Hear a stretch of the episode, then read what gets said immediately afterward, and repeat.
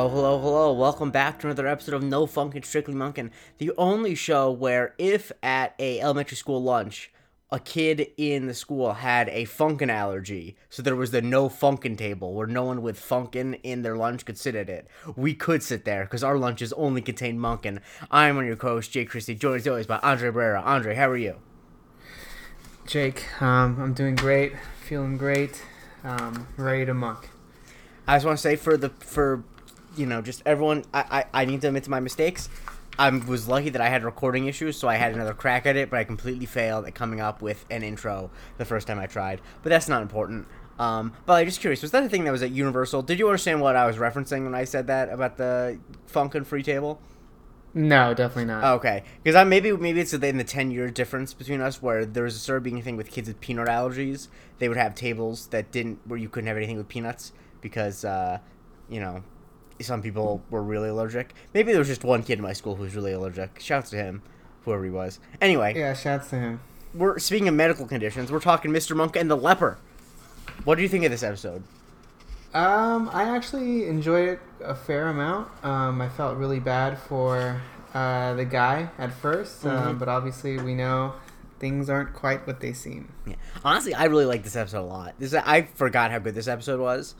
Um, and I think it's because when I first saw it, uh, I wasn't really familiar with a lot of the noir elements that it was going for. And I still haven't seen most of the movies it drunk from. I'm not going to pretend like I'm sitting here, you know, uh, devouring forties noirs, but at least I'm more familiar with them. Now, a thing that you don't know this, that, uh, this episode was initially, when it aired, it actually aired twice in a row. First in black and white, and then in color. No shit. Now, did the Christies sit and watch it twice in a row? Yes, we did. Um, That's so funny because literally there's like a few scenes where I'm like, this is like a noir story or something. Well, yeah, like. They definitely are going for it. I mean, the music up top is... Uh, and I'll be honest with you, I think that the beginning of it, if I remember correctly, the beginning of it worked better in black and white. But eventually it just becomes a regular Monk episode and you're like, why is this in black and white, you know? Okay. Yeah. yeah. Um, but yeah... Uh, Mister Monk and the Leper. Now, before we start, did you have any preconceived notions about leprosy? What was your relationship to leprosy going into this episode?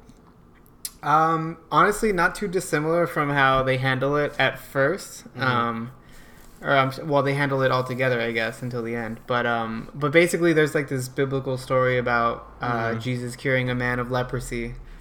Um, I believe it was Lazarus, maybe not, maybe someone else. Um. And so, yeah, we were always taught that it was basically, like, it seemed to be, like, a contagious thing, and, like, I know it sounds super ancient, but no one ever really talks about it, like, in the well, modern sense. Like, yeah. I didn't know it was called Hansen's disease, so... No, no, no one knew it. I mean, I, I don't think that that's something you're supposed to go in knowing. Um, but, yeah, I think that the thing about leprosy is that, like, someone described as a leper is someone you avoid because it's so contagious, is the idea. Correct. Um, now... I will Venmo you fifty dollars if you can tell me on your first guess. What is the only other animal that can... What is the only animal that can carry and give leprosy to humans? Okay. Um, I'm going to guess an anteater.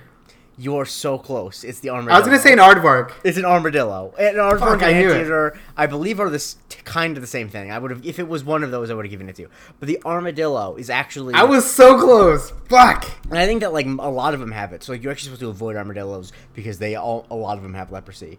Uh, shouts to armadillos, which are often in the in Florida. You a lot of times will see them in the road, like roadkill, like just on a Tuesday.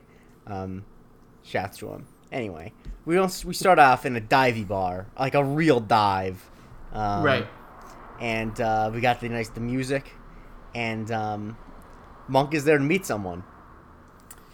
Yeah, you know, he's, uh, at first, like, you know, Natalie's outside in the car, and, uh, and yeah, Monk finds his, moseys his way on inside the bar, and, uh, mm-hmm. yeah, he's, he, he, apparently he was sent a note and five hundred dollars to attend a brief ten-minute meeting with a shadowy figure in the booth, the corner booth.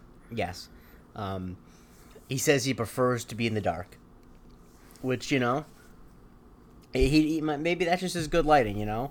Um, a lot of people like prefer to be in the dark. Um, I don't even know what I was going for. I was I was honestly hoping that if I talk long enough, I'd come up with a reference. Um, It oh you know what it's like he ain't Dark Man. Oh wow! Shouts to Dark Man. Uh, but it's if I can go back to a reference around the time that this is referencing. It's like Streetcar Named Desire, Blanche DuBois only likes him in the dark because she's old and ugly and the like. So, boom, that's a reference. Got there. Anyway, apparently... Right. I haven't seen guy, that. I mean, I saw it for class. I'm not going to act like I'm cultured. Um, right. That uh, this guy is offering twenty K to do a job, and his name is Derek Bronson, who is, of course, I, we don't know this, but he's a billionaire. Um, is he a, a billionaire or a millionaire? A, a multimillionaire. Yeah, he's only a multimillionaire. Um, yeah. And uh, apparently, he people thought he was dead. Um, yeah, you know he he is, uh, I guess, sort of a Richard Branson type. No, uh, no, Bronson, Branson, they weren't doing that. That's ridiculous. I mean, but like he seems to be like a yeah, yeah. Oh, okay, sorry. Yeah, I'm, I'm um, teasing. Yeah, of course. Okay. Yeah, so he's he's like kind of a thrill seeker kind of guy. Uh, he's got a company called Bronson Technologies. What they do, I'm not positive about. But, yeah, honestly, um, it feels very Sunstream from thirty rock, which is a reference you don't get, but someone who's listening gets it and likes it. Okay. But basically, it appears, yeah, he was thought dead uh, due to a ballooning accident that happened seven years ago where mm-hmm. he was, I guess, never found. Mm-hmm. Um, he explains that he was taken off course by by a trade wind shift, and he ended up on an island west of Guam, and that's where he had been for a while, I guess. I am not a hot air ballooning expert, and I'm not going to look right into it because, you know, I, I don't feel like it. But I feel that feels like a crazy amount to fly in a hot air balloon. Let me actually – okay, let me look it up. Longest distance. Yeah, that does seem crazy. You have to be riding some serious wind. Let's – I mean, I – um. okay, never mind.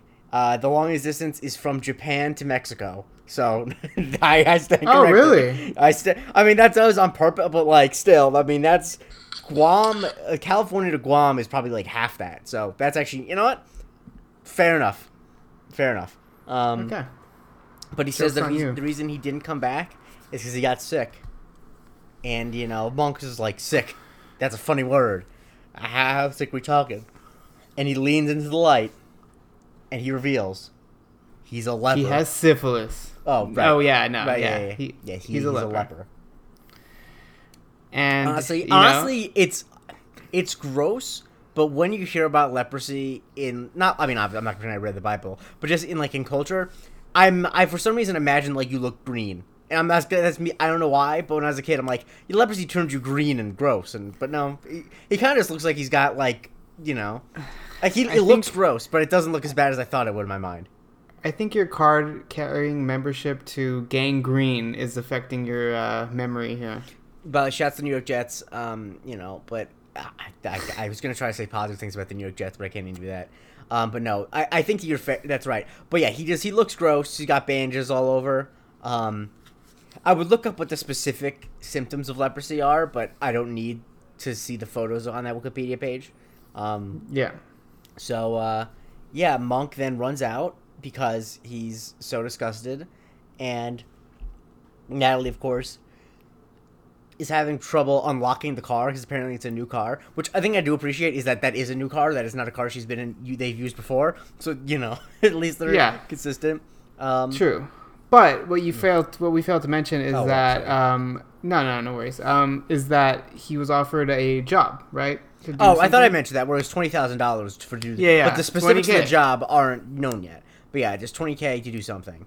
Um, right. And when Natalie's having trouble opening up the car, Monk decides he's just going to run home.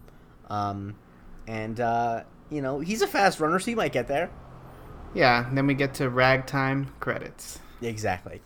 And we cut back, and Monk is watched scrubbing his hand. And apparently he's been scrubbing his hand with soap for nine hours.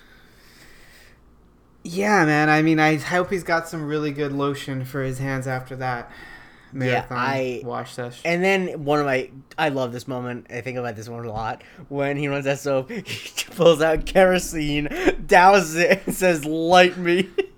Yeah. He wants a light, but not the fun kind. He wants to... I was like, he's going to light his hand on fire. The defective detective strikes again. Uh, and I, I, I can still feel it. His hand's still... Like, he's spreading. I don't know, I just love when Monk is in that mode. It's just it's he's it's that's I that's I think where his phobia stuff, when he's doing it just by himself and not hurting other people, is when I think it's like the funniest. Um, well, he's hurting other people's feelings at the very no, least. No, yes, no, but uh, I guess at this moment where he's just by himself and scrubbing his skin off. Um, yeah. But then, you know, Natalie points out, you know, that all he did was shake his hand, and then Monk realizes, wait, I shook a leper's hand. This is the worst thing that's ever happened to me. And now he's look, his life's looking up. And you know what? That's a good way to look at it. Yeah, I mean, it's not going to last very long, but, you know, no. It's nice still. Mm-hmm. And uh, then Natalie mentions Derek Bronson called and wants to meet again. And I do love Monk's like, on what phone? Just right, the yeah. Phone. Like, you can catch freaking leprosy from a phone. And, um, but yeah, Derek called back and he upped the offer. Now mm-hmm. it's twenty-five large ones. So. Yeah, twenty-five racks. Um, yeah. I would, yeah, I mean, I would definitely break into someone's house. No, I actually probably wouldn't. I would, okay, in this situation. I would definitely it, do it. I, well, it depends on the situation. Um, I guess the reason is because, like, in my life, felony breaking and entering, if I got caught, is going to cost me way more than twenty-five thousand dollars throughout the course of my existence, you know? Like, the amount of jobs I can't get because of a felony on my record is definitely worth more than twenty-five thousand dollars. So... Um, yeah, I guess you're right. Just don't no, get what caught, I was going to say is in this situation, though, where it because t- he is right, where, like, in the hypothetical situation where that actually is Derek Bronson, it isn't breaking and entering because he, they have permission to enter his house from him. So, in that case, I would. Yes, um, that's true. But, yeah. So, you know, Natalie's like, it's twenty-five thousand dollars. You just need to meet him again. And I love, it's like, Natalie just, on the other hand, no. Yeah. Oh, God, I, I can just say a lot of Monk's lines in this episode. I think that he's... This is a very well-written episode in terms of making Monk phobic, but also funny in his deliveries and stuff, and not annoying. That's true. I hadn't thought about that, so you have a great point. Mm-hmm. But Natalie, you know, in order to, like, ensure that this job goes through, apparently booked an appointment with a uh, doctor slash dermatologist. By the way, you're forgetting, you're forgetting, you're forgetting another great line where Monk says... He breaks it down. He... But he has a full point-by-point plan. A, what he's asking them to do is probably illegal. And B through Z, the man is a leper. Yes, we're right. So she called in a specialist, um, yeah. a doctor, uh, to talk about leprosy. With an unfortunate last name. Yes, his last name is Polanski. Not great.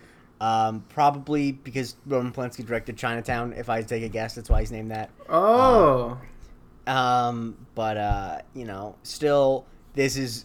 a good twenty-five, thirty years after he uh, had sex with a fourteen-year-old girl. So um, I think she's fourteen. She either was fourteen or thirteen. It's, it's not, it doesn't make it better if I don't remember correctly. Um, and, yeah, so not great to name your character after him. But, you know, uh, I, I, whatever. That's um, it, yeah. I, I, there's nothing, I, I you know, uh, you know. Um, but, uh, so they're in the waiting room of this dermatologist, and I do love that Monk's holding his breath. Right, yeah. He's always been bad with doctor's offices, so, you know, mm. par for the course. Yeah, um, the funny thing is, I, ha- I've been to a dermatologist many times because uh, my mom is uh, very, very, very, very, very too worried, I think. When we, with us growing up in Florida, she was convinced that all of us were going to get melanoma, so she'd make us go, like, get checked for moles once a year. Um... And it is a very strange place to be because you see people, like, especially when you're there for not anything serious or just, like, a checkup, and you see someone who's, like, has, like, a gigantic splotch of, like, skin cancer on their face. It's like, we should not be in the same office. Um, very uncomfortable. Good Lord. You're, oh, I just, I'm starting to see behind the veil of how you ended up the person that you are today. I, I'm the veil. I think one of the things about me, and anyone will say this, but I put all of the shit of how I became how I am on Front Street. It's not. No, you you could say I'm I'm I'm, uh, I'm munching on this Bloomin' Onion of the the Jake Christie uh, life. That is a great reference, because as you know, a, a, a, one of the most important things about the Jake Christie life is Outback Steakhouse. So, um, do you that, realize if you if you like get a show, if you like write a show, and you need to have like the pineapple thing for Psych, you need to have it with a Bloomin' Onion. I. I would do that, except I actually don't like the Bloomin' Onion that much because I'm not a huge onion guy. So I, I also, how would I possibly incorporate a Bloomin' Onion into every episode? I appreciate you saying that, and I appreciate you g- giving me my own show. Um, anyone who's listening who could, you know, be an agent, I have a pilot I can send you. But um, it's pretty good, I think. Uh, but uh, anyway, yes, I, I'll do. I'll I'll come up with something. Um, okay. But the original one is that Seinfeld said reference Superman in every episode. That's the or a, bu- a Bud Light a Bud Light uh, seltzer in the background. I mean, you, you, all the things you're naming are way too specific. The great thing about pineapples and Superman is that they can be in the background and they don't have to, they don't have to be anyway. We can talk about this later. Um, right. So they're in the waiting room and they're looking at the photos on the wall, and who do we see on a wall but our good friend Randall Disher. Um, and, you know, Natalie asked the doctor, like, if he knows who this is. And obviously, I mean, I, I would think he would. I mean, he's got a photo of him. Yeah. It's like, yeah, this is Randall Disher. Do you know him? She's like, nah, I don't know this guy. Now, what I'll say about Doctor Polanski, and I, I'm honestly, I, I, he's incredibly handsome and very British. Like, I get it. Like, I understand why Natalie's immediately like, oh, um, I don't want to make this. I don't want to make this another Natalie against Schroeder guy t- thing, but Natalie is not always throwing herself at men, and the, this is one of the first times really she does it, and I completely understand it. He's a doctor, he's British, he's tall, and he's handsome. Like, I'm not, you know, I can't really fault her. Yeah, no, for sure. He's also um, we, an incredibly good guy. He ends up saving Monk's life. Yeah, he's super nice. Like, I feel so bad for him. Uh, yeah. But he does give me a slight uh, Dick Dick Tremaine vibe from Twin Peaks. I mean, I'll take your word for it, and that's fine. I'm not saying he's a saint. I'm just saying that, you know, I guess what I'm saying is on the curve of, in comparison to the guys Sharona with throws off at, which is man. Uh, like, the category is human man. Um, but, uh, anyway. Um, and so, basically, Monk says to the doctor, Dr. Polanski, you know, can you please just explain to my assistant that leprosy is very contagious? And, of course, the truth is that, uh, first of all, it's not called leprosy now. That's an, an ancient mm. term or whatever. Now it's Hansen's disease. But more important than that, it's easily treatable now with a certain kind of medication. I didn't catch the name of it, but... Uh, Halzin, I think it's called.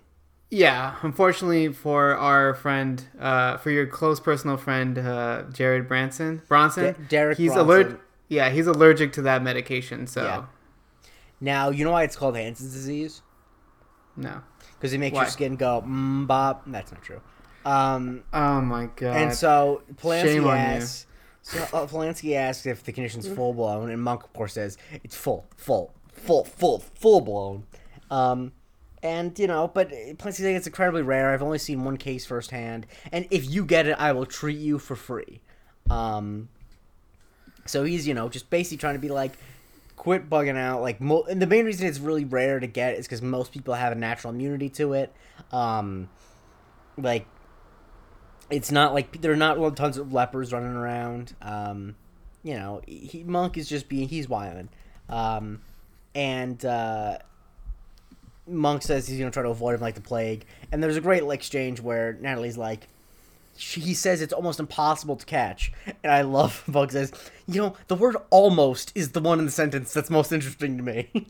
Yeah, no, I mean, it's true. Like, you leave, it's like the opposite of the Ben Affleck Batman thing. If there's even a one percent chance mm-hmm. that he could be evil or some shit, right? Something like that? Uh, yes, I think that that's the line. You I need tried... to take it as an ab- absolute certainty or some crap. Yeah, I, yeah. I mean, they had, they thought they had something there. Um, yeah. I didn't think that you'd be bringing up Batman versus Superman on this podcast other than just to bring up the Martha thing. Um, I feel Martha! Like I feel like that's the only thing that pop culture's really kept from that. And I'm not saying that as, I, I, I'm not saying that I don't appreciate it. No, there's another thing. Else. What's the other thing? Uh, the C G I'd mustache.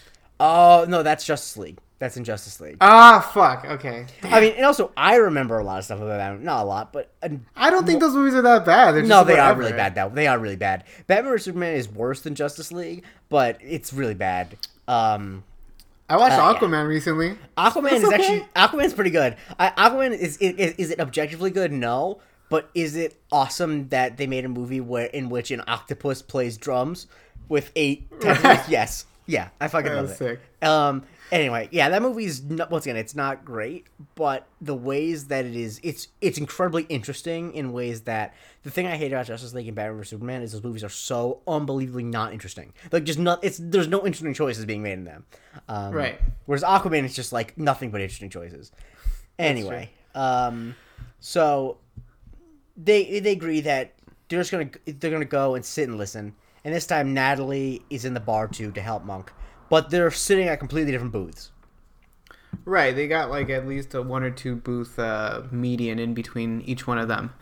And he starts um, to... Yeah, and, and yeah. Derek starts to lay out... Well, Derek, quote-unquote, starts to lay out what he needs. Right. Basically, he, uh, you know, he describes some of his life before the incident. And apparently, he used to be a real... He used to be a real good-looking guy. Never spent a night alone or something like that, and uh, until he met a woman named Mandy that he ends up marrying. Um, but over the course of their marriage, it appears that he had an affair, and I guess people wrote letters to each other back then still. Um, I mean, this early, or this soon, I guess. Mm-hmm. Um, and he kept some of them, and of course, like, at some point, they're going to be found. I mean, I'm surprised they're not already. Well, no, but... there's a key detail he mentions. He's going to oh. be declared dead in a week, and then oh, right. go through stuff. Right. Yes. Because um, that's what this sure whole episode's about. Which right, I do right, like. Right, I right. do like that they introduced that. It's just as a a menial detail, you know. Like it's first just like thrown out, like I'm going to be declared dead in a week. It, but even though that obviously is the whole plot, anyway. Yeah. Um. But he wants them to get the letters. Right. Um. Seems like a pretty easy way to earn twenty-five K, and mm-hmm. um. And he basically gives them, like, a map of the house and, like, directions as far as, like, security codes and, mm-hmm. and other little things he needs to know.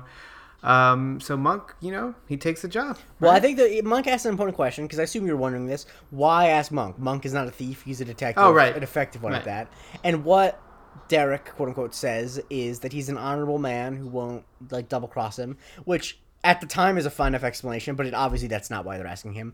But still, I mean, Monk is an honorable man. Monk won't, as as much as Monk could be annoying, he, he you know he can't, it's not, he it's, he couldn't double cross him if he wanted to. Okay, yeah, no, that's true. But also I was thinking about like, all right, well, he's just basically trying to cover up an affair. It's not like the most honorable quest of all time.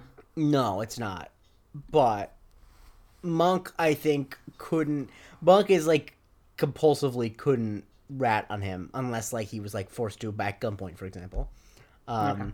So anyway, yeah, Monk uh took the job, and then we cut to them uh doing the break-in, um and apparently it has to be that night, because at that night every week Mandy goes into town to see her mother. Um right. And you know, Natalie climbs over the wall because they, they have a, they have a nice house, you know, got the big courtyard with the fountain. um That's Natalie's really how you know someone's. Li- Natalie's pretty nifty on that ladder. She gets mm-hmm. up there real quickly. Yeah, I mean, she's got experience.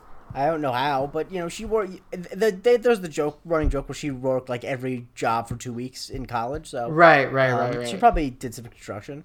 Um, and Monk, but Monk, he needs to climb up the ladder and he can't. It's all wobbly. Yeah, he's he's having a hard time. Um, you know what? I I have, for whatever reason, I love roller coasters and I like mm-hmm. you know, that kind of thrill. But I really hate being on ladders. Like that, nothing scares same. me more than that. You know, I I'm, I'm so glad you said that, because I feel the same way. I remember that there was uh, in high school I would when I because I did a lot of stuff with the T V production department, obviously, and I one of the things you could do, um, like you had to do you had to do a couple a certain amount of hours like. do it covering events, and I would do the football games, and you needed to get up above like the press box, because you know we went to a school that cared about football a lot, and there's like a mm-hmm. uh, eagle's nest above the press box, and you had to climb up a ladder in like the coat, the boot, whatever, and but the ladder ended a good three feet nah nah that's too much two and a half feet from where like the next floor was, and so you had to like stand on top of it and then climb up. And then, but the worst thing in the world was at the end of every game, I dreaded games ending because you had to blindly step down like two and a half feet onto a ladder that you couldn't see. Man, that's that scared me more than any roller coaster I've ever been on. Um, did you ever? Did you ever get close to falling? No, uh, n- no, I don't think so. But it definitely, every time, I definitely, there were a couple times where I stepped and where I thought the ladder was going to be, and I wasn't there, and my heart dropped out. You know what I mean? You know when that happens? We're like, oh, yeah. shit, my foot should be hitting something now. Um, yeah. Anyway, so Natalie, of course, appears on the other side of him because she opened up the gate um, because she's resourceful. Uh, mm-hmm. And yeah, so they end up breaking into the house, and they disable the code, which is important later. Um, I do love right. that Monk says the leper thought of everything. Um, yeah, like he makes it sound so complex, and it literally you're just opening up a security panel and entering a key code. That's it. Yes. And then, you know, they look at some photos of them. And did you notice at this time that that's not the same guy or no? Were you thinking that at all? No, no. No, I wasn't. No, I wouldn't expect you. I was just wondering. Um, yeah, yeah, no. And they find the letters. But then... I think that's not a good gun. That's a good gun clicking sound. No. No, I, that, but that's not really what kind of gun it is. But yeah, that is what it should sound like. Anyway, they're being held at gunpoint by Mandy. We fucking always try to do these sound effects every time. So we get. Sometimes we nail them, and sometimes we don't. Yeah. Um. So yeah, Mandy catches them in the act, and um, you know, she asks who sent them. Mm-hmm. Um. And they give up the goods. They just tell him that it was uh, Derek. He he sent him over because he wanted to spare her the heartbreak of finding these uh, affair-laden letters. Mm-hmm. And uh, she mentions that she doesn't really care about that. Yeah. Um, she's kind of like, you know, very excited at the possibility that he's alive. And she's like, I, I knew about it a long time ago. Um, it, it doesn't mean anything to me. Like, just take me to him. Honestly, that's not an unfair response. On the one hand, it's like it is kind of easy that she forgave him. But on the other hand, I think if you thought your husband was dead for seven years, you'd be you'd be pretty easy to forgive a small unaffair. Like, it's like, I'm just happy he's alive. But she asks, is he okay? And I do love the how they both are like, define okay. I mean, he's alive. That's all that matters, right? Is it, though? Ah, yeah, fair. Um, um, no, but anyway, so she's like, she got, I have to see him. So they meet in a parking lot. Once again, very noirish. You just know damn yeah. well that uh, our good friend Andy B and his friends, you know, all were just want they wanted to make their the big sleep, you know, and I don't blame them. Wait, which Andy the, B? Me? No, our the other Andy B, Andy Breckman. I'm Andy B though, bro. Come That's on. True, but yeah, the the real Andy B. Wow. Uh, okay, you know, you create seven seasons of Monk. I mean, eight seasons of Monk and get back to me, okay? All right. Um, also, he goes by Andy Breckman professionally. Last time I checked, you go by Andre Barrera professionally. Um, unprofessionally. So, unprofessionally, that's true. Um, and so Mandy goes to meet her, her husband, Derek. And, um, you know, it's it, before you know what's going on, it seems sweet that she's very willing to accept him for being the leper he is. Yeah, you know, she's uh, she doesn't care. Like, he's trying to hide himself from her, but um, you know, she's she's. I mean, she's acting about like as genuine as a wife who yes. just saw her husband after being gone for seven years. Because in be. that case, you wouldn't. I was joking earlier. You wouldn't really. You wouldn't care that he had leprosy. And I have a question: if you saw someone who looked like that, would you think, "Oh, they have leprosy," or would you just be like, "Like, I don't, I don't know if I really recognize that as leprosy immediately." No, I probably think they got into, like, a really bad car accident or something. Yeah, uh, but, yeah, so they hug, and apparently he's gone to every doctor in Europe. And so he's basically just making the case that he can't stay. He's got to go back. He can't, he, you know, um, he's, he's in no f- place to be in society. Um, right. But she This is when it started to become suspicious to me. Like, yes, I'm just like, exactly. All right, man, come on. Exactly. And she mentions that she can build him a room in the new house. And he says, the new house. And why does she have to get a new house? She's got a new house because, um, you know, once they declare uh, your good personal friend, uh, Branson. Bronson. Dead. Bronson. Fuck, I'm well, also, by the way, I don't mind claiming him as a personal friend. He's dead, and all the worst he did is have an affair. You know. That's fine. So. Yeah, that's true. Okay. Um, but anyways, um, fuck, what was I saying? That when they declare him dead, then... Oh, yeah, then she'll lose... Uh, the will is written out to give it to his sister's kids, his nephews and yeah. nieces or whatever. So his two nephews. She, yeah, so she would need to uh, to find alternate housing. Yes, exactly. Um, and he says, like, oh, I, I can't... Cause, and she's like, the probate hearing's this week. You could come. And he's like, no, that's out of the question. Mister Monk, is that you?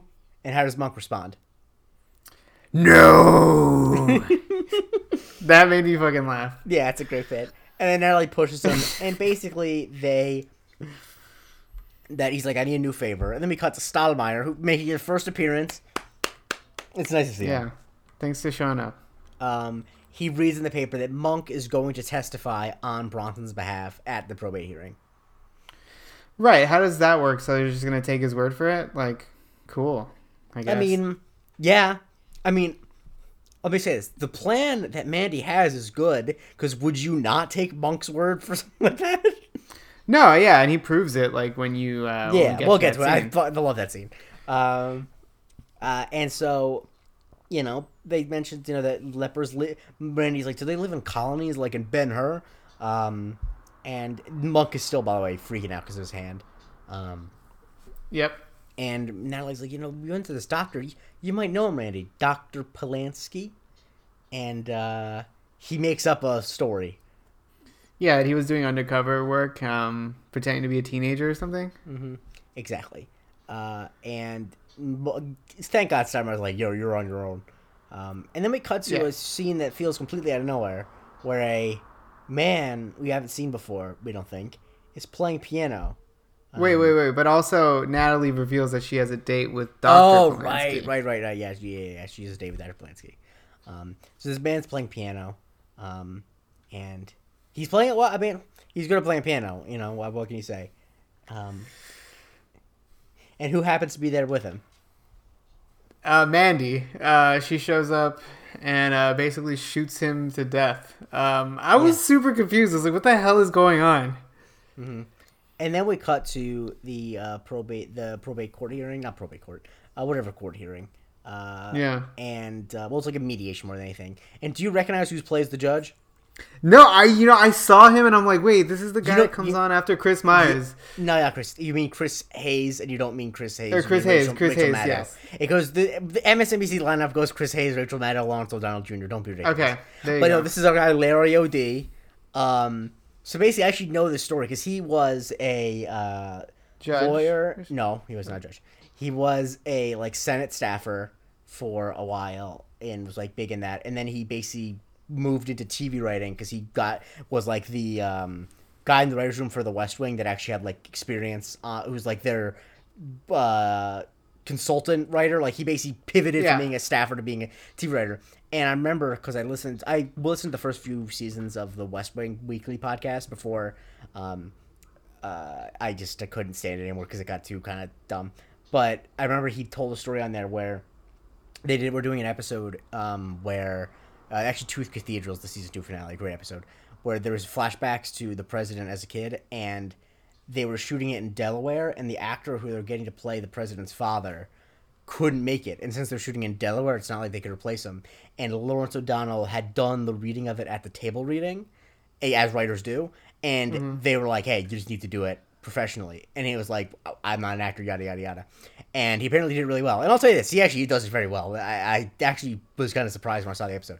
But my, the reason I say all this is that he then kind of periodically will pop up as judges and other people in his wheelhouse just for fun um, since then. I don't know if he does it now that he has his T V show, but he, like, if you look at his I M D B, he plays a lot of judges and other uh, figures like that. Well, shouts to Larry O'D. Um, unfortunately for him, the only thing I can remember is that clip of him freaking out in like. Uh, oh yeah, right, the when the thing was in his ear. Yeah, yeah. Not great. Um, yeah, yeah, you know he's uh he's an interesting guy. I have mixed feelings about Larry O'D, but I do like him in this episode. Um, and it is fun to yeah. see him once again. Yeah, I made this point. I said this before. I just love when people who are not professional actors are cast in things as long as they're not bad, because it's just like because. I'll say this, we would not, I would not have that, like, two and a half minute monologue if some random schmuck played that character. Anyway, um, we get to the hearing, and apparently Derek wrote a letter um, saying he's alive, but it doesn't match his handwriting, which should be a big clue that you go off. Right, um, but, you know, so that's, like, the, the other people uh, opposite Mandy that are presenting this evidence, right? Or, no, they're, they're yeah. contradicting the evidence. Yes, you, there's a lawyer and then the two nephews, who I'll tell you this right now, they look like some shitty nephews. Like, they look right, like nephews yeah, you yeah. don't want to give anything to. one hundred percent. Um, And so they, uh, you know, Mandy brought Monk as a witness to, you know, to verify that he is indeed alive. And so they started to scrutinize him, basically, you know, say that, like, the two times he did see him, like, one of them was in, like, a dark bar and the other time was in a parking garage. So it's not the most, you know, ironclad um, lighting to see somebody and verify that that's actually them. Yes. But so to test it, Larry O'D uh, is like, it tells Monk to walk to turn around. Oh, because then, because they mentioned oh, because right. Ma- Mandy mentions that like oh yeah, yeah. Or, or the lawyer mentions that he's like very famous for his memory and like you he's not just some schmuck yeah, off the street. Exactly.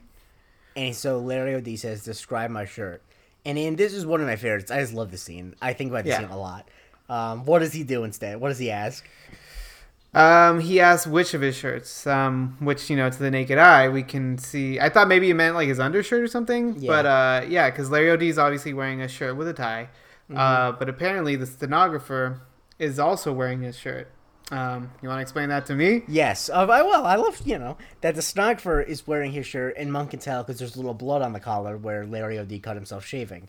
And... Uh, the reason she's wearing the shirt is because they had a sex affair on the couch. Because the cushions, a sex affair, quote. Yes, yeah. The cushions are backwards, and her earring is on there, and she must have torn her blouse because you can see a little bit poking out of her briefcase.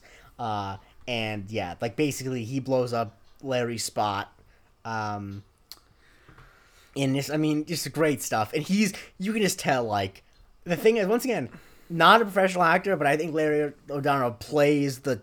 The tight on his face, like, this motherfucker. It's just really yeah, perfect. Yeah. Because he's no. he's mad at him for getting it right, but he's also like, he also, he's at the same time, he's like, I have to grant this guy because clearly this guy is a superhero, you know?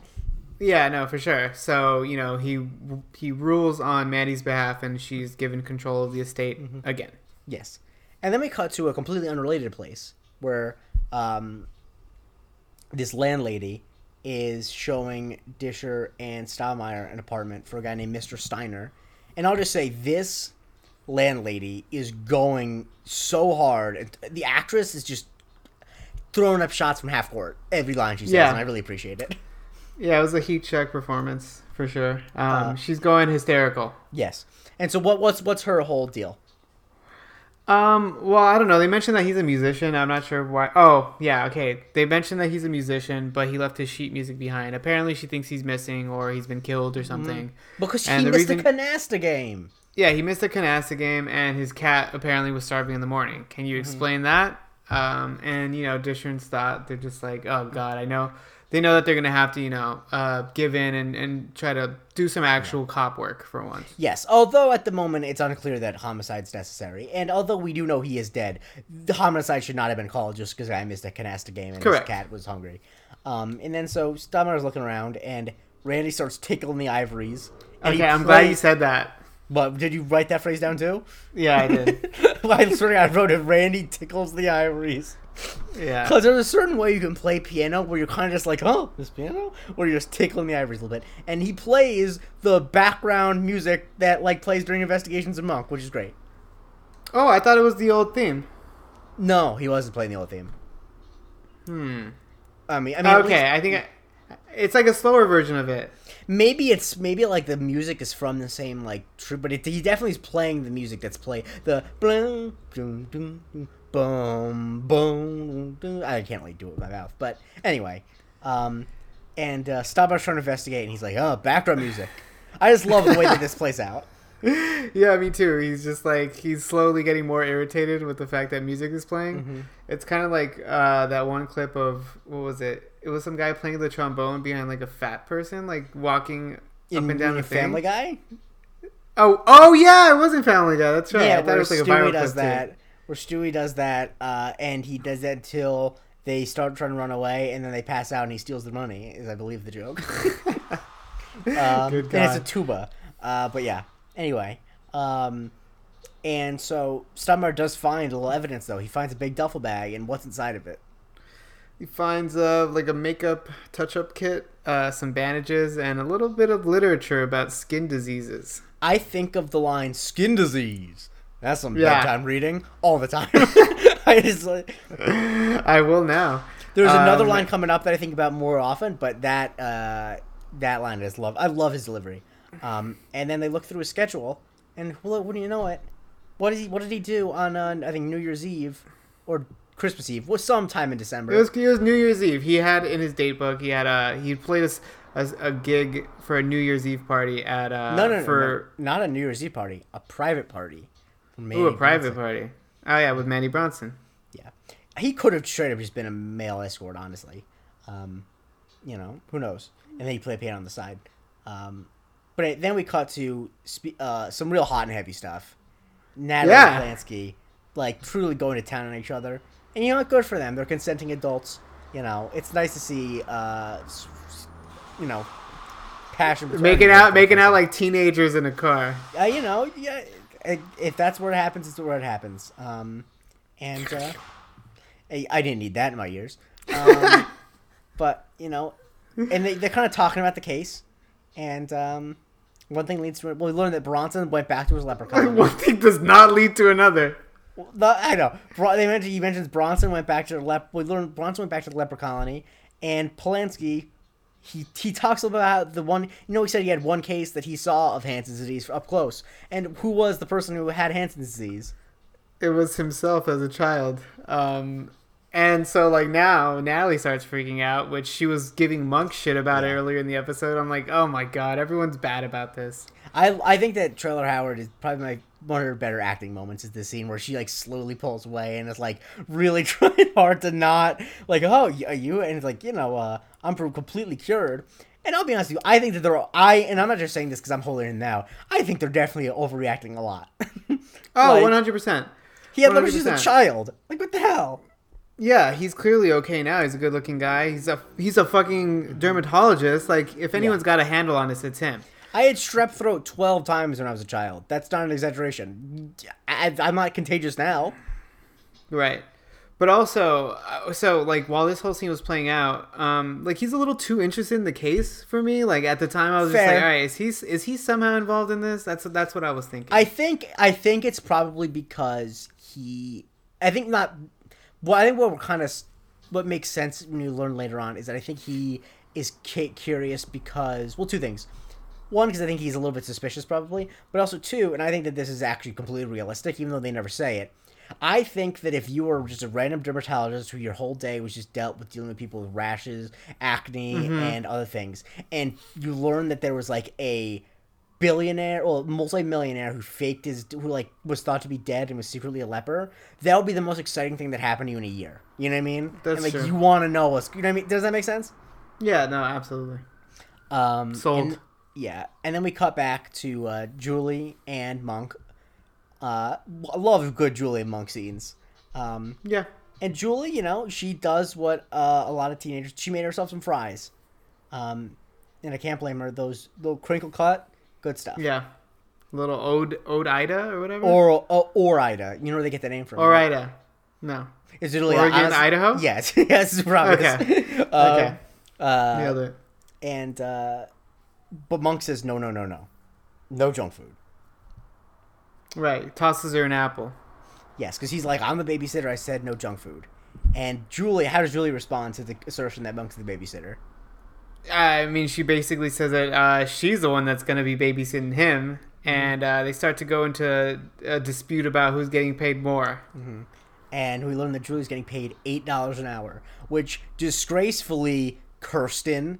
is still below, is still above minimum wage in the United States. So uh, she's Who's getting Kirsten? more. Kirsten Sinema, the one who voted against the minimum wage. Oh, you know, yeah. It's gotta, yeah, gotta throw shade to the uh, senior senator from Arizona.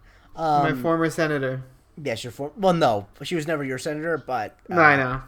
The senator of the state that you used to live in once. Um, Correct.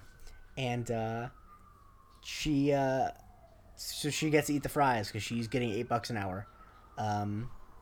And she makes a comment when she's pouring the ketchup that is interesting. It's very, uh, this is a very Sherlock Holmesian moment. And I think it's on purpose because of the tone of the episode. Yeah, I guess I don't kind of get it, but basically she mentions, like, whoever, like, because it says, the ketchup bottle says that it's been since eighteen forty, and she mm-hmm. asks who needed ketchup in eighteen forty. Mm-hmm. And it's like, if you know anything about, like, British people, they needed ketchup in eighteen forty. They still need it now. And also, ketchup's great. I'm I'm a big defender of ketchup. I love ketchup. Uh, I think that, you know, it's like one of my favorite things I've ever read is that I've read this study, not a study, but it was like an article that mentioned offhandedly that, like, not off, ketchup, Heinz ketchup is the, like, scientifically the most perfect condiment in that no, if you make any alteration to it, like, I guess what I'm trying to say is with mustard, for example, people have different preferences of what kind of mustard they like. Or with right. mayo, there's different mayos people like. But people don't like ketchup that's, like, thicker, that's sweeter, that's this, that. Like, there's no variety of ketchup that people like more than standard Heinz ketchup because it's just, like, right. the perfect balance of everything. So shouts to Heinz ketchup. Correct. I can't do Hunt's ever. No. I just – and I – this is not right. And I should – I these are things I should not admit on podcasts. But when I was growing up, I went to kids, a friend's house, and they had Hunt's ketchup. And I'm just like, man, like, you're just – the, the kid, parents don't love their kids that much. Like, what yeah. are you doing? Can Hunt's ketchup? My mom the once got thing, it because it was the, two for one, and we're, my dad and my were like, "What the fuck is wrong with you?" Let's we didn't say that, but you know. The the only thing that's comparable is like when you get like the the Heinz one that's like a third of the calories or something, a third of the sugar. Like I forgot what it's called, Heinz Natural or something. I think we got that once. It's like, uh, it's just not right. It's just like I I understand like. It, If I don't want sugar, I'm just not going to put ketchup on it. And that's, of course, a lot. I always want sugar, so I'm always going to put ketchup on it anyway. Um, so, yeah. She, and then Monk remembers, oh, my God, the security label, the security, like the security pad, was founded in two thousand three. Before, I mean, after Derek supposedly, excuse me, went missing. Right. So how would he have known about this code being the same mm-hmm. or being that, yeah. you know, when it was installed mm-hmm. after the fact? Which made me just think, what if she just didn't change the code?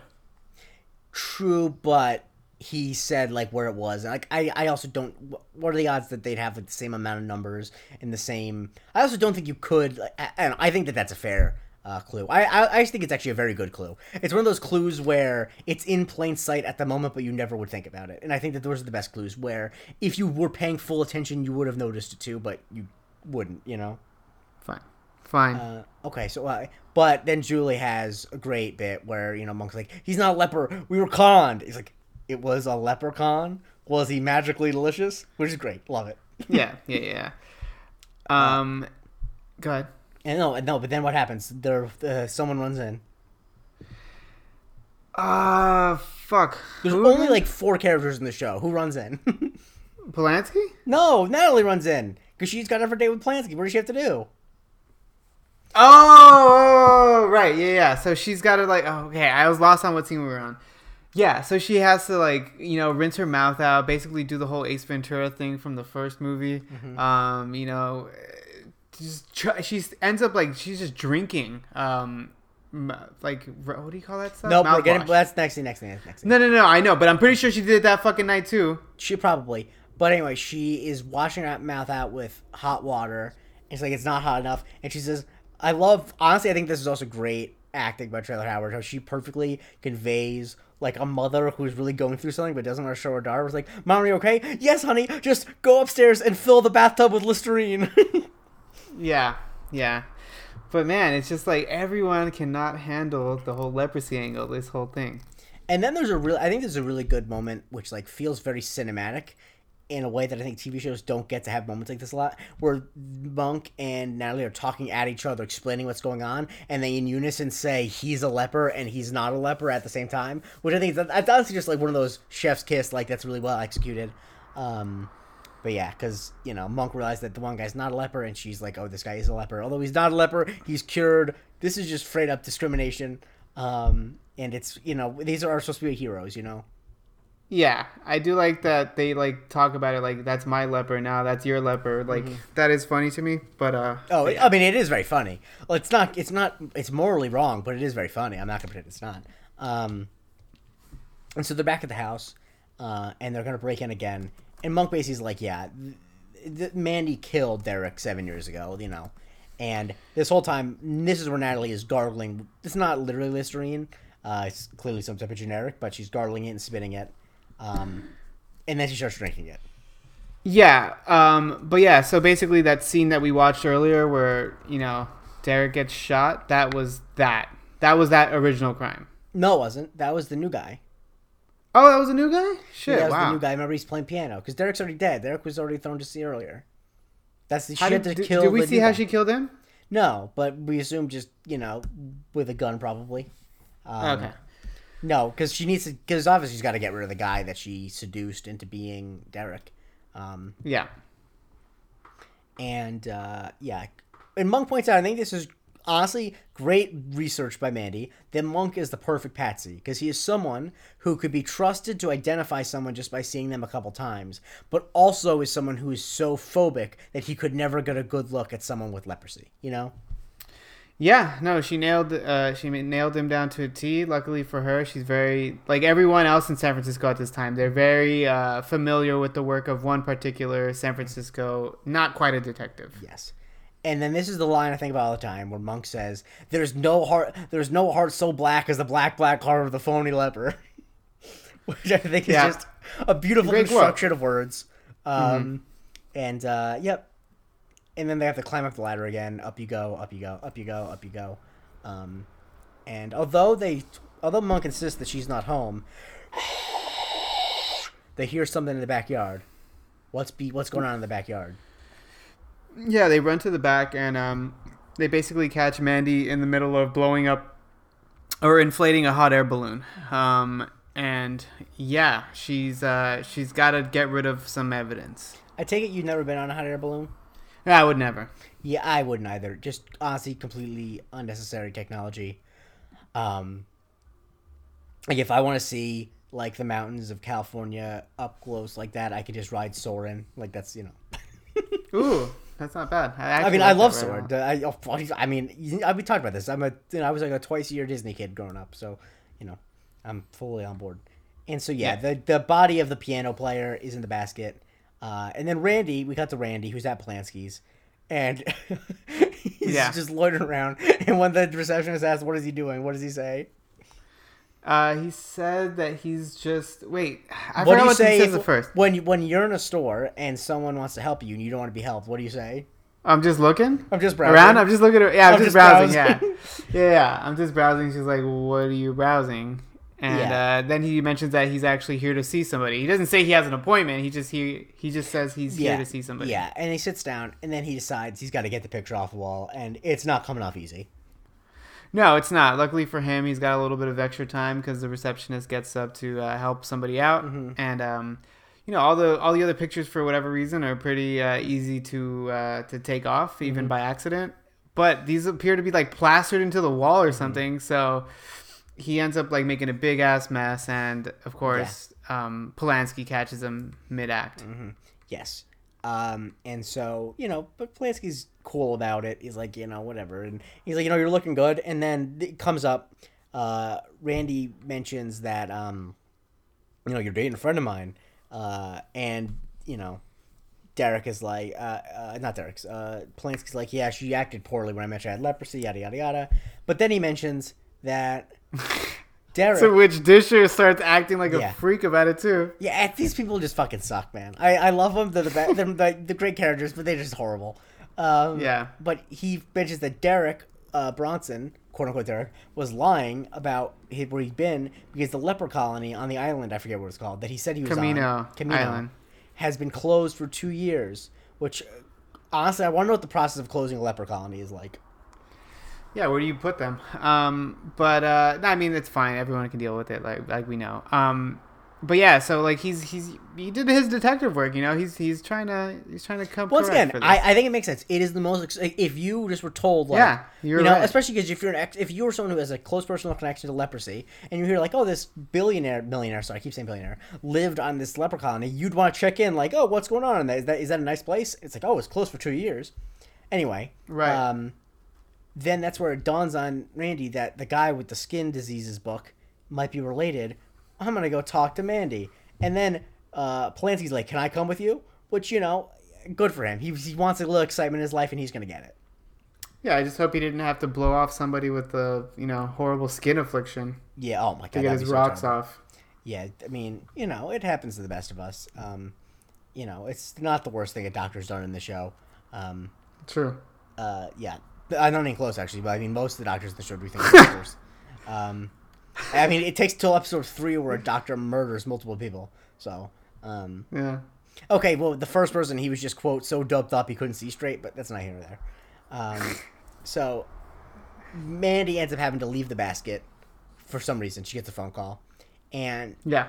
Monk and Natalie run to the basket of the hot air balloon to get the body. Big mistake. Because Mandy comes back, and they they can't go left, they can't go right. Where do they have? What direction do they have to go? They got to go up. Which so is a they... huge miscalculation. They definitely should have run another direction. This is just so dumb. Yeah, it's terrible. Um, I would never do this ever. I'd get shot first. Yeah. Um, so yeah, they hop in and uh, they start the process of uh, disembarking, I guess, or embarking. Um, and you know, Mandy, she's got a gun, so she starts shooting at him. She starts mm-hmm. trying to take him down, but, but then uh, yeah, then she's like, "I'm not gonna hit them." So what does she aim for instead? She aims for like this the the balloon part of the mm-hmm. contraption. Yes, which. Is going to be bad for them. Yeah, because, surprise, surprise, balloons are easy to pop. Um, right. You know. Uh, although, you know what I just realized? Hot air balloon, technically speaking, isn't really even a balloon because you're not... It's not closed, so it's more of a hot air canopy than anything else. I'm not the first person to make this observation, seeing as hot air balloons have been in existence for one hundred fifty years, but still, you know what I mean? It's only one hundred fifty? I would I would imagine so. Let me look it up. I'll see when the hot air balloon was invented. Um, Dude, anyway, I think I would throw happens? up if I got in one. Um, Keep going as I...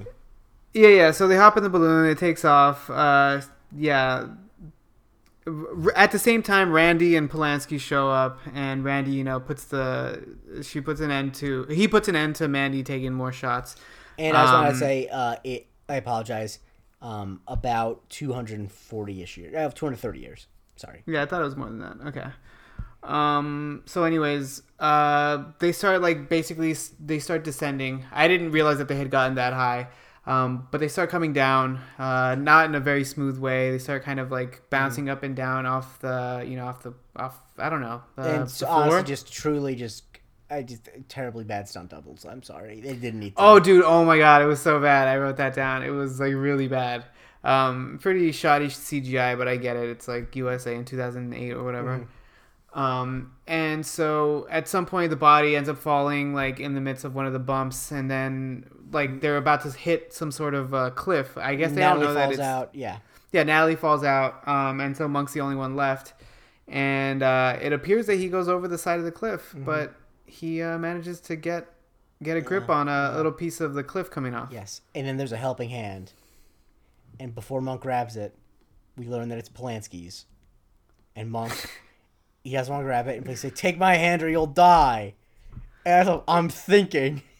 Yeah. Well, first he's like, "Is there anyone else over there?" Yeah. Monk would rather die than touch a man's hand who hadn't had leprosy in like thirty years. But you know, it's you know, I, wait until Monk finds out what people do with their hands in the bathroom, and he'll never shake. Well, not he doesn't shake people's hands now, but still, um, yeah, yeah. I that wasn't a jerk off thing. That was a people wipe their asses is what I was getting at. No, no, no, no. Oh. I didn't say anything about oh. that. Okay, you said yikes. I'm like, uh, it's not that bad. Everyone poops. No, I mean that's true. It's probably famously, good. it's it's a famous thing. People know everyone poops. Um, and uh, he ends up he ends up relenting, grabs his hand. He gets up, and I love how he immediately starts looking at his hand is in the with the I can feel it face. You can feel the leprosy. Yeah, yeah. Another tough one for him, but you know what? He's alive. He'll live. Mm-hmm. Speaking of living, uh, Natalie is living in that she's going to go on another date with this guy. And, uh, you know, she's like, I'm not scared. Not everyone can live by Monk's rules. Um, speaking of Monk's rules, he's hiding because he's afraid of the leper. Yeah, exactly. Um, but, you know, he's a very good guy. Uh, I'm a big fan of Polanski. This Polanski. Mm-hmm. Um, yes, you got to clarify. Yes. So... Good on him. He handles it in stride. Mm-hmm. And unfortunately, it takes Julie Teager to show them how to really be adults. About now, that's what I point out. Second date, introducing him to her daughter. I mean, I don't know the rules of this sort of thing, but, you know, yeah, feels a bit soon. That's, that's a little soon. Um, you know, uh, but yeah, she shakes his hand without hesitation because she's not an idiot or a jerk.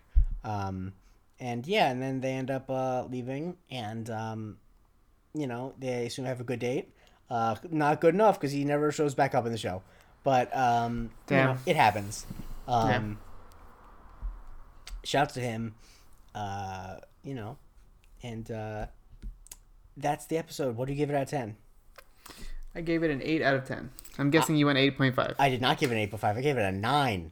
Wow. nine, baby. This is bad. Okay. This, yeah, I mean, I it, there's no hard as black as the black black heart of a leopard. I ain't gotta explain myself. I don't know. I just yeah, like the. No. I like the. I think it's funny, and I think it has a good tone. I, I, I, I mean, I love shifts in tone. Not shifts in tone, but like homages and stuff. As anyone who knows that my favorite show of all time is Community would obviously know. Um, mm-hmm. And I think that uh, this doesn't go f- in with two feet, and I'm glad it doesn't. But I think it is very. It's a very interesting. Um, way to, you know, introduce a Monk story, and it's unconventional in a lot of ways, and I think it generally works. The uh, the parts that don't work the most for me are the end bits, but especially the beginning of it I really like. Um, but yeah, you can follow the show at Strictly Munkin'. Andre, where can people follow you? You can follow me at Andre Barrera. And you can follow me at the Jake Christie. Please rate, review, subscribe. Um, I don't read our reviews because I have a fragile ego, but Andre occasionally does, and apparently, you know, we have a good, we have a good score. I can tell you that. I think like four point five, and I, you know, which generally means that we probably had one person who said something mean about us, and I don't need to read that.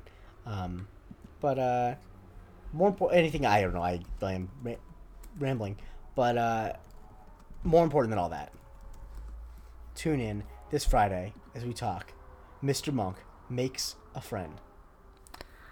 Hagámonos, monkey.